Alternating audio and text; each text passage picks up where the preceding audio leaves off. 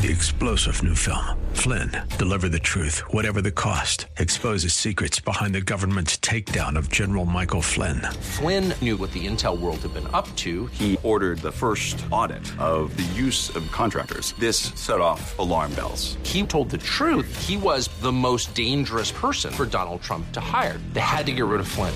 Flynn, deliver the truth, whatever the cost. Available now. Watch it today. Go to salemnow.com. Salemnow.com. 24 hours a day, seven days a week. The news never stops. Life goes on around town and around the world. You need a talk show that keeps track of it. A program with bold opinions that's always open to your views. That is this show. Welcome to the Mark Davis Show on 660 AM. The answer. And a good morning, everybody. Hour number two on this eighth day of February 2024. Glad you are here. And you are particularly going to be glad that you are here because it's our opportunity to talk about uh, congressional things. You think you have some things going on in Congress? Oh, there are a few. Uh, talk about the border. I think we got a few things going on at the border. Oh, there are a few things. Well, how about the Texas congressman from one of the most significant regions of our state down at the border, the 23rd congressional district? Congressman Tony Gonzales is here. Welcome, sir. How you doing? Good morning, Mark. Thanks for having me on the show. Fantastic to have you. Like, I, I want to ask the the broadest question ever. What what's been your take on the last few days, where the Senate offers up a border bill found grossly lacking by many? Speaker Mike Johnson says this thing's dead on arrival, and it's dead now. It, should it be dead, and what would be a better thing to do? Yeah, it's it's all very frustrating, and I think many Americans are frustrated with it all. And and what I've, I've only been in politics three years. I, I retired from the military as a master chief, and then uh, and then jumped into Congress. And everybody in, in politics likes to blame somebody else for the problem. Oh, it's the Senate, or it's the House, or it's the president. In reality, it's everyone's fault, and and I think that's where Americans are. Hey, you know, just find real solutions. Now, what I've said on this border bill that one, doing nothing is not an option, but doing something just to say you've done something is also not an option.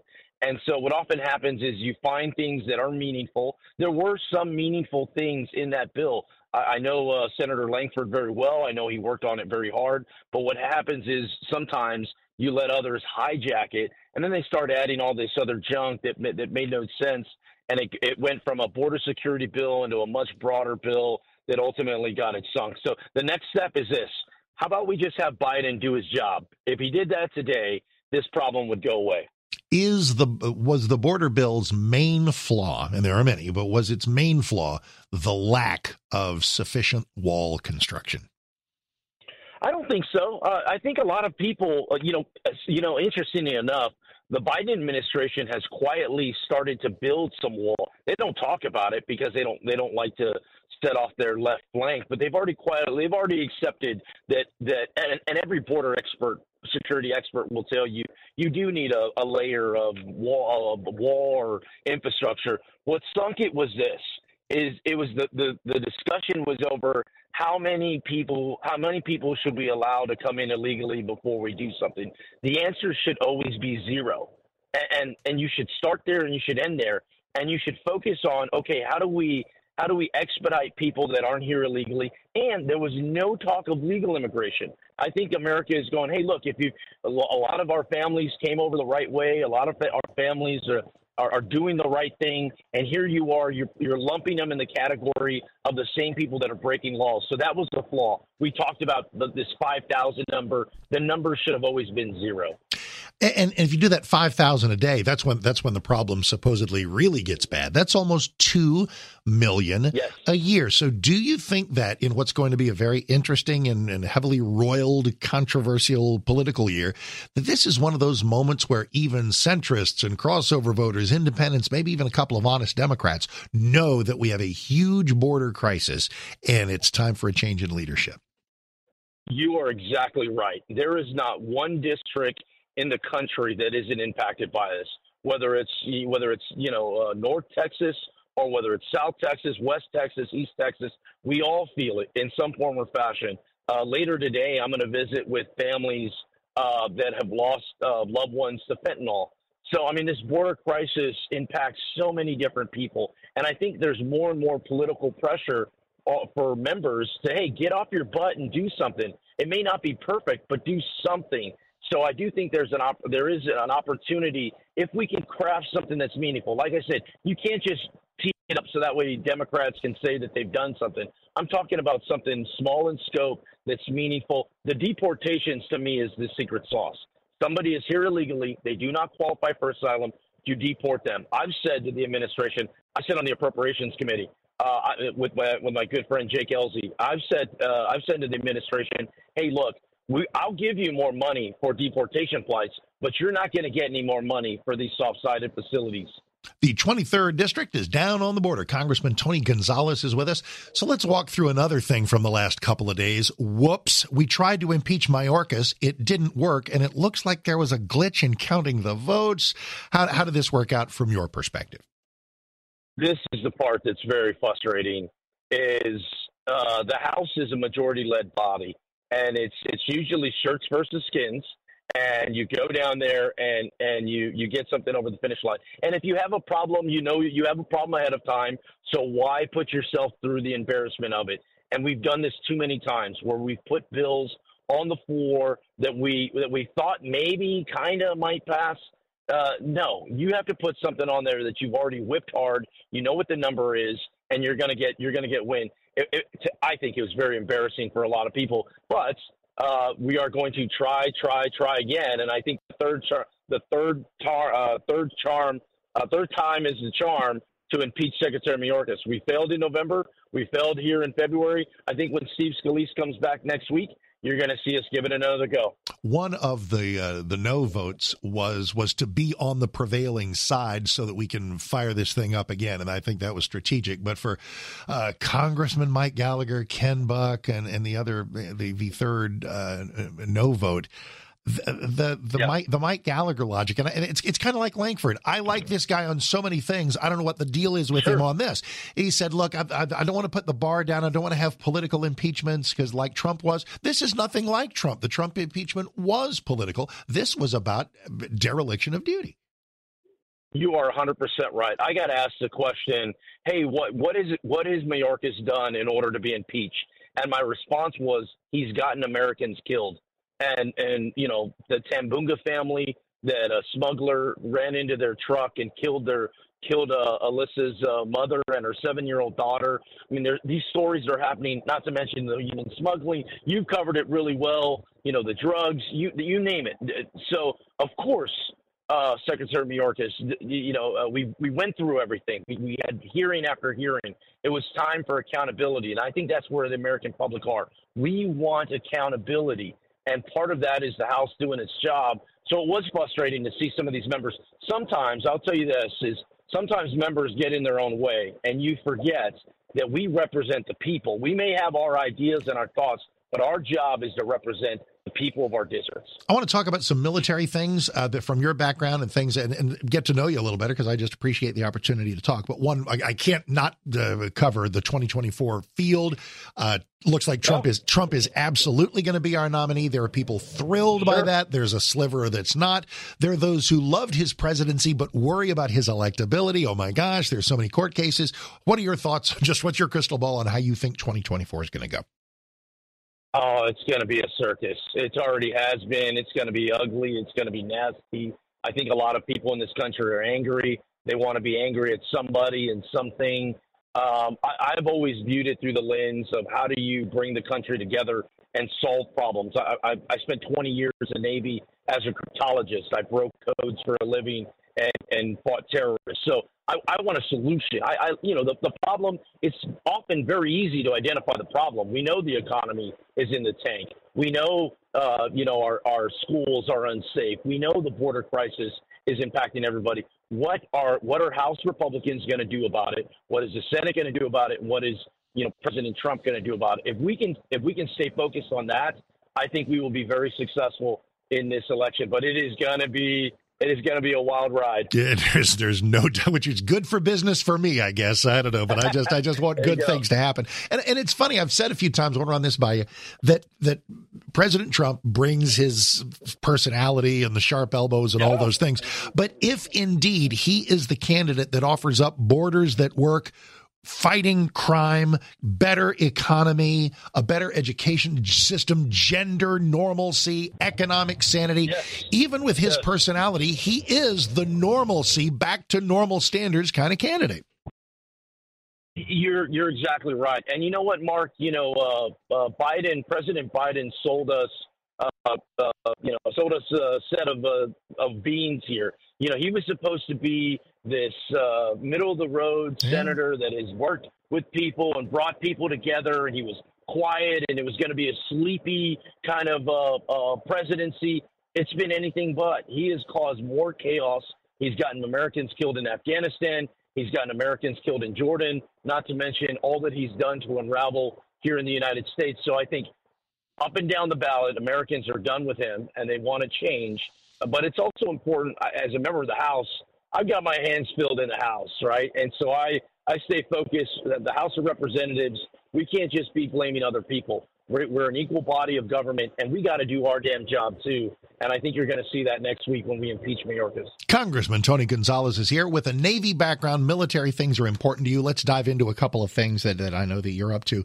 There is something that involves a pay change for eligible military families, for families separated, uh, duty station separations as part of the Defense Authorization Act. Tell, give me deep in the weeds on that. What is that and what needs to be done?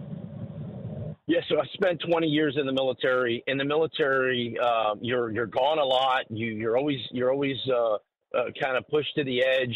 Uh, family is very important to me. Um, uh, I just dropped off my two boys at school right before uh, getting on. I have six kids in total, so family is everything. And like many military families, we struggle to kind of pay the bills, and so family separation allowance has been at $250 for decades and we were able to to raise it to 400 in the National Defense Authorization Act this year. It's it's, it's absolutely incredible. But now, believe this: the services are saying they're not going to implement it.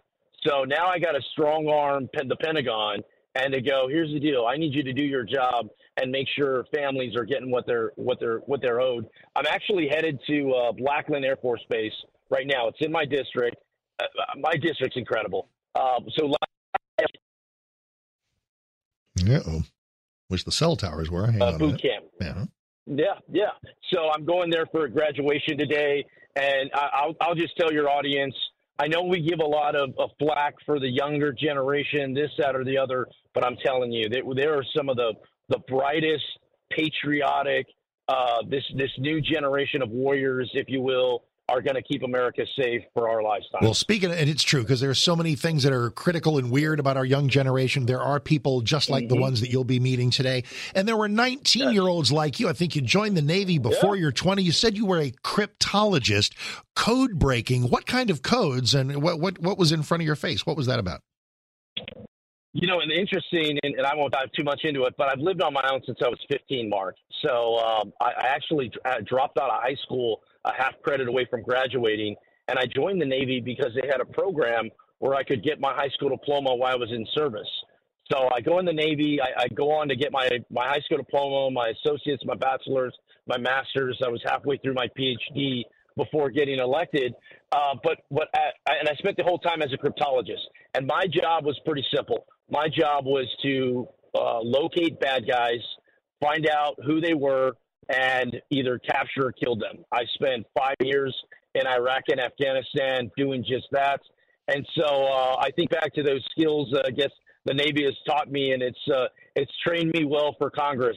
The only hard part about Congress is you don't always know who the real enemy is. Yeah, that's how sense. And sometimes we have rivals, and and I like to think in terms of enemies. Uh, sometimes obstructions within our own party. to, to wrap up, I always look for common ground.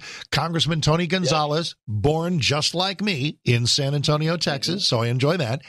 and the and it. the year before you were born, Congressman, the year before you were born, I earned my diploma from the University of Maryland. What did you do in College Park? What did you do in College Park?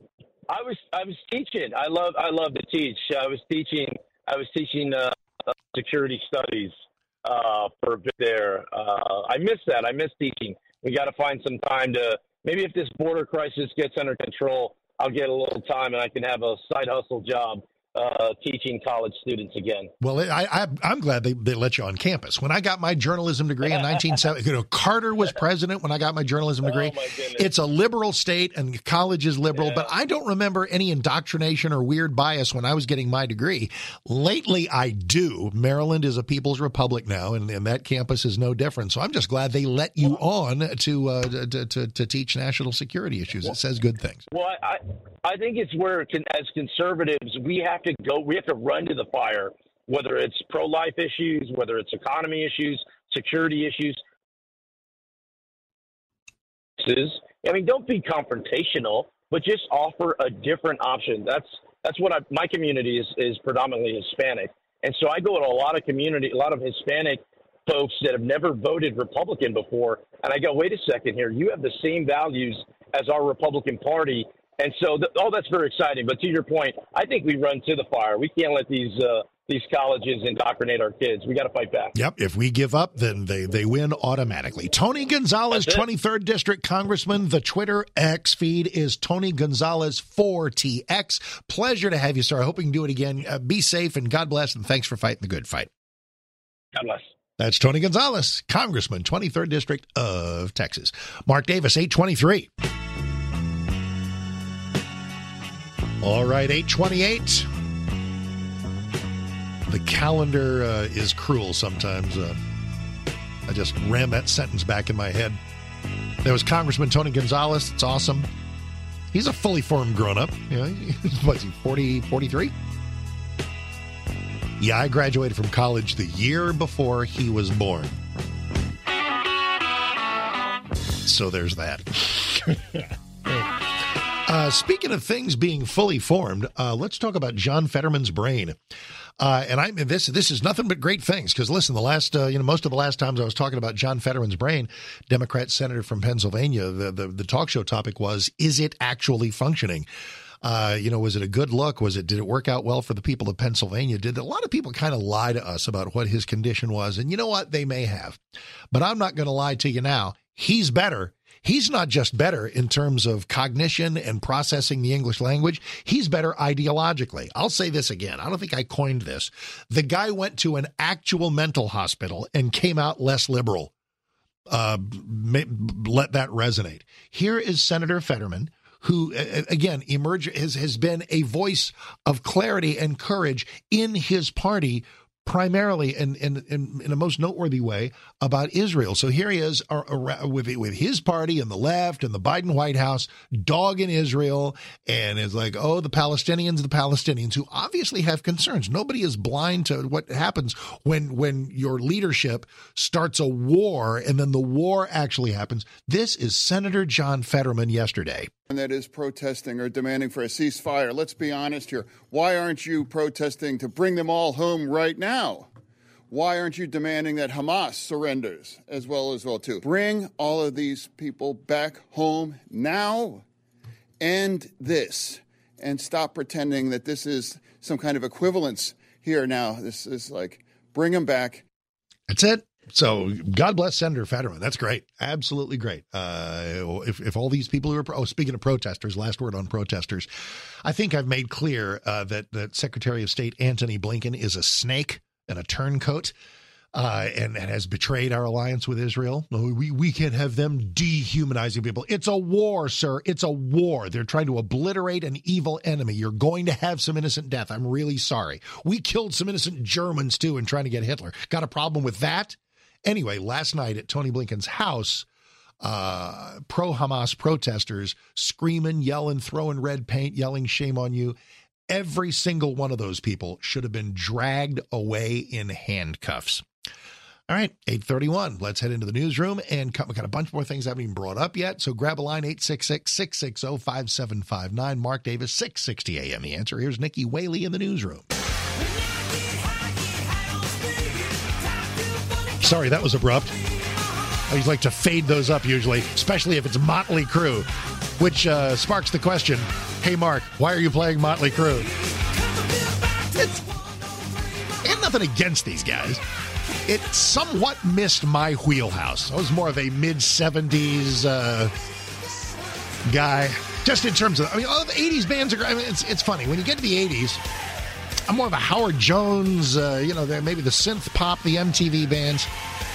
Did most of my actual rocking in the 60s and 70s. So why am I doing this? Why kickstart my heart? Because it's Vince Neil's birthday, baby. I gotta say, I gotta say, I think I saw it like a, was it a Vince Neil documentary or a Crue documentary or something like that? I don't know how Nikki Sixx is alive. I mean, we talk a lot about Keith Richards, but I mean, Keith Richards looks at Nikki Sixx and says, "You're alive." So I don't even know. Uh, but Vince Neil is 63. But it was, um, I think their final, are, are they back or something? Are they, but they had a final, one of 12 final concerts. And, and I think it was filmed mostly in Houston, one of the videos for Home Sweet Home. But you know, that's just a you know, shout at the devil and you know, Doctor Feel Good and girls, girls, girls. Not a lot of subtlety in Motley Crue. so happy birthday to Vince Neil. All right, um, let me let me do a couple of things. Always, um, always at the altar of uh, of topical variety.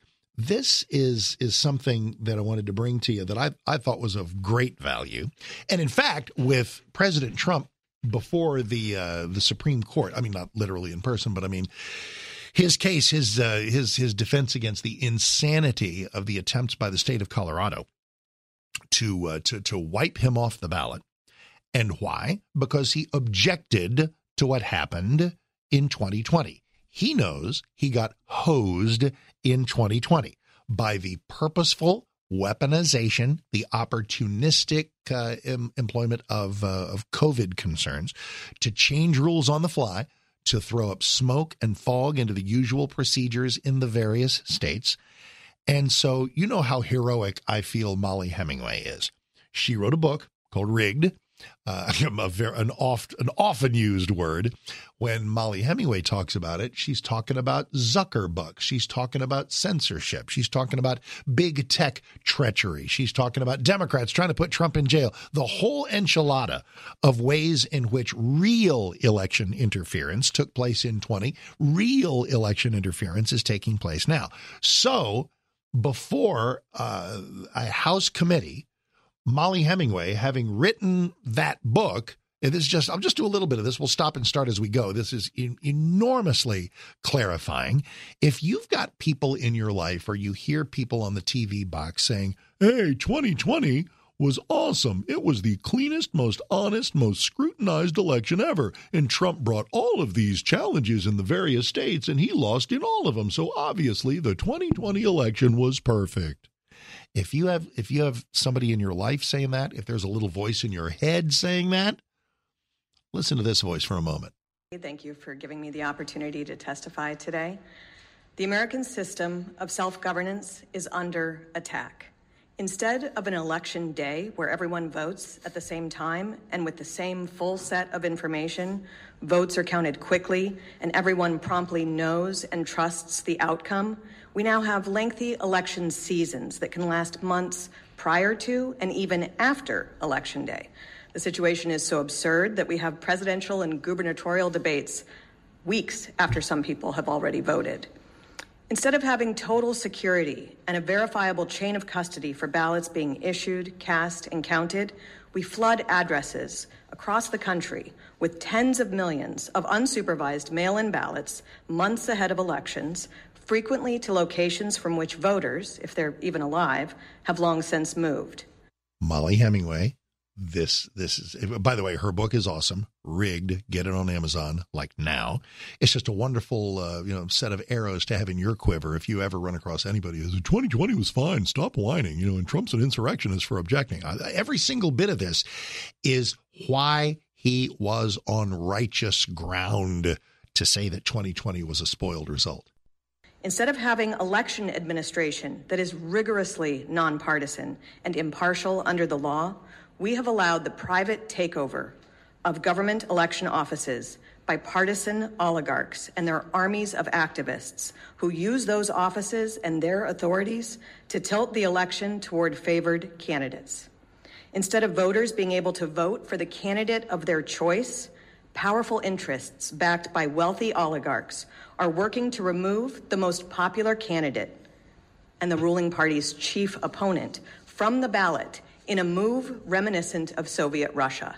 And if that weren't enough, instead of the top candidates chosen by the people being able to fully engage in a vigorous campaign heading into an election, we have one side actively attempting to throw its opponent in prison and bankrupt his family. Again, reminiscent of Soviet Russia. Instead of a system of rule of law that gives Americans the same rights and due process, the Department of Justice and other partisan actors are prosecuting their opposition, whether powerful or lowly, and doing so in places where partisan juries will ensure a quick conviction. This is what lies ahead on the Trump uh, court docket uh, landscape. And uh, it, it's going to be left up to us as to what we're going to do about it. It's going to be left up to voters as to whether this will be allowed to stand.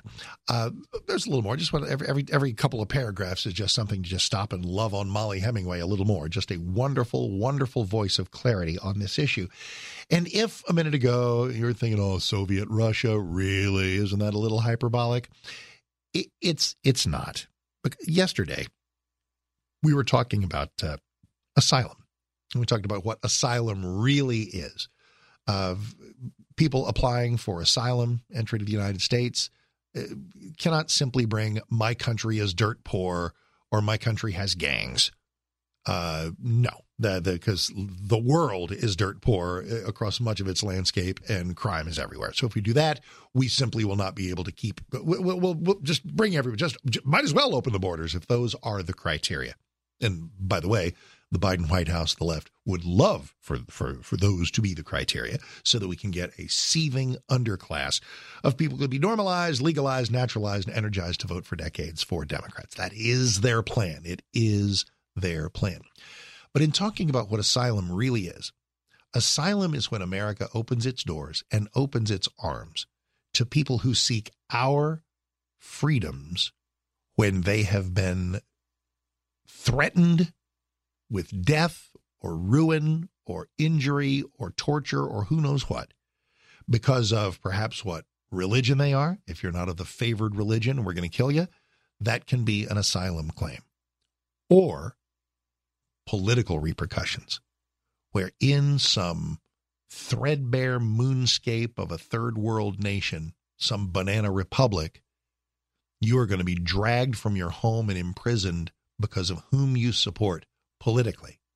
If a country is that evil, that is an asylum claim. And so, yesterday, as I was describing this, imagine that. Imagine how horrible it must be to live in a country where that kind of punishment can visit you just for your politics, just for the people you support politically. Are you getting my point? We don't have people dragged out of their homes and beaten for Trump support just yet. But we have people treated brutally by a politically weaponized justice system. We have the candidate himself targeted for exclusion from the ballot. We have millions of voters who will be denied the opportunity to even vote for him if this treachery succeeds. So don't get all high and mighty about the American status quo right now, about how much better we are than some of those third world banana republic moonscapes. Because in some ways we have stooped to their level under Biden, stooped to their level with the reins of power in the hands of the left. And part of the 2024 election, part of it is about specific conservative things that we hope people want better tax policy, better environmental policy, gender sanity. That's just a human issue. It's not even political to me. The, the border is not a political issue. We need one. We ought to have one. That, that's I don't believe that because I'm a conservative. I don't believe that because I'm a Republican. I believe it because I'm an American.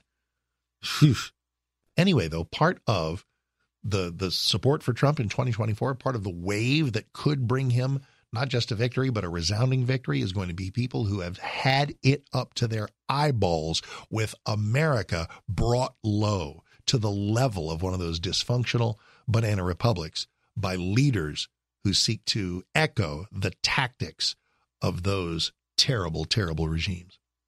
Mollie Hemingway before Congress yesterday. Instead of a free and independent press that shares news and information to help inform voters, we have a press that is almost exclusively the arm of one political party and is so corrupt that it is willing to perpetrate hoax after hoax against opposition party members. Instead of a vibrant public square where Americans can debate issues and express their strongly held views, we have an elaborate censorship industrial complex where the government works hand in hand with tech oligarchs to suppress and blacklist debate on all the important issues that contribute to election outcomes. You will recall the New York Post had the Hunter Biden laptop story and was barred from spreading it. Might that have changed the 2020 election? I don't know. But with so many states, even with the cheating factored in, so many states with the COVID panic uh, numerical irregularities baked in. How many? Just just a few thousand states? Just, excuse me, a few thousand votes across four states. Just a few thousand votes uh, would have brought us a different result. And we had government in in collusion. You want collusion? There's collusion with big tech, seeing to it that um, that the stories just didn't get out. This is something I know firsthand because our government worked with tech companies to censor me for my election reporting. Allowing just one of these attacks to infect our electoral system would be a crisis. Allowing all of them at the same time is an existential threat to our system of self government. In my best selling book on how election administration has been co opted by groups seeking political power, I reported on a new phenomenon in the 2020 election that has already severely eroded trust and needs to be addressed decisively. In the last presidential election, nonprofit groups with very strong ties to the Democrat Party and funded by one of the world's wealthiest and most powerful men. This, is a, this is a reference to Zuckerbucks. Founder Mark Zuckerberg took over government election offices, most notably in the Democrat areas of swing states. Since then, the efforts by partisans to further infiltrate government election offices to ensure favorable outcomes have only increased. Mollie Hemingway before Congress yesterday. Thought you would enjoy that. 866 660 5759. As we look ahead to 2024, and I know you're driving around thinking, okay, I hope we got this better in 2024. I absolutely believe that we do. How much better? I don't know. And we won't know really until things happen. The solution lies with us in a couple of ways. I always tell people vote, vote hard, bring as many people with you as possible because if it ain't close, they can't cheat. And if we have, you know, sufficient margins in various states, especially key states, uh, the, the, even malfeasance will not prevent the Trump victory.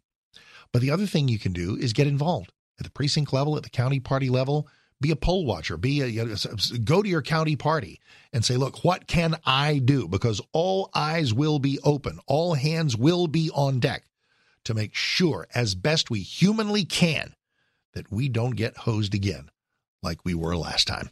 851